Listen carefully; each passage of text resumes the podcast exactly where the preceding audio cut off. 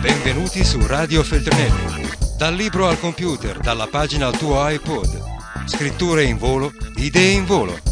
Oggi per te. Scuola elementare di scrittura emiliana, il podcast di Paolo Nori. Al Festival della Poesia di Gavinate, all'incontro con, con Ivano Ferrari, scrittore emiliano di Mantova, uno arriva e pensa guarda che bella faccia, Ivano Ferrari.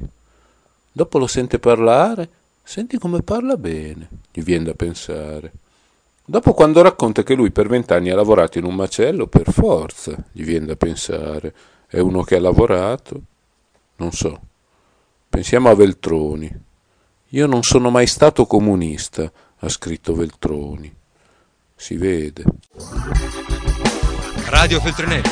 Tieni la mente a sveglio, non smettere di leggere. Resta collegato a questo podcast.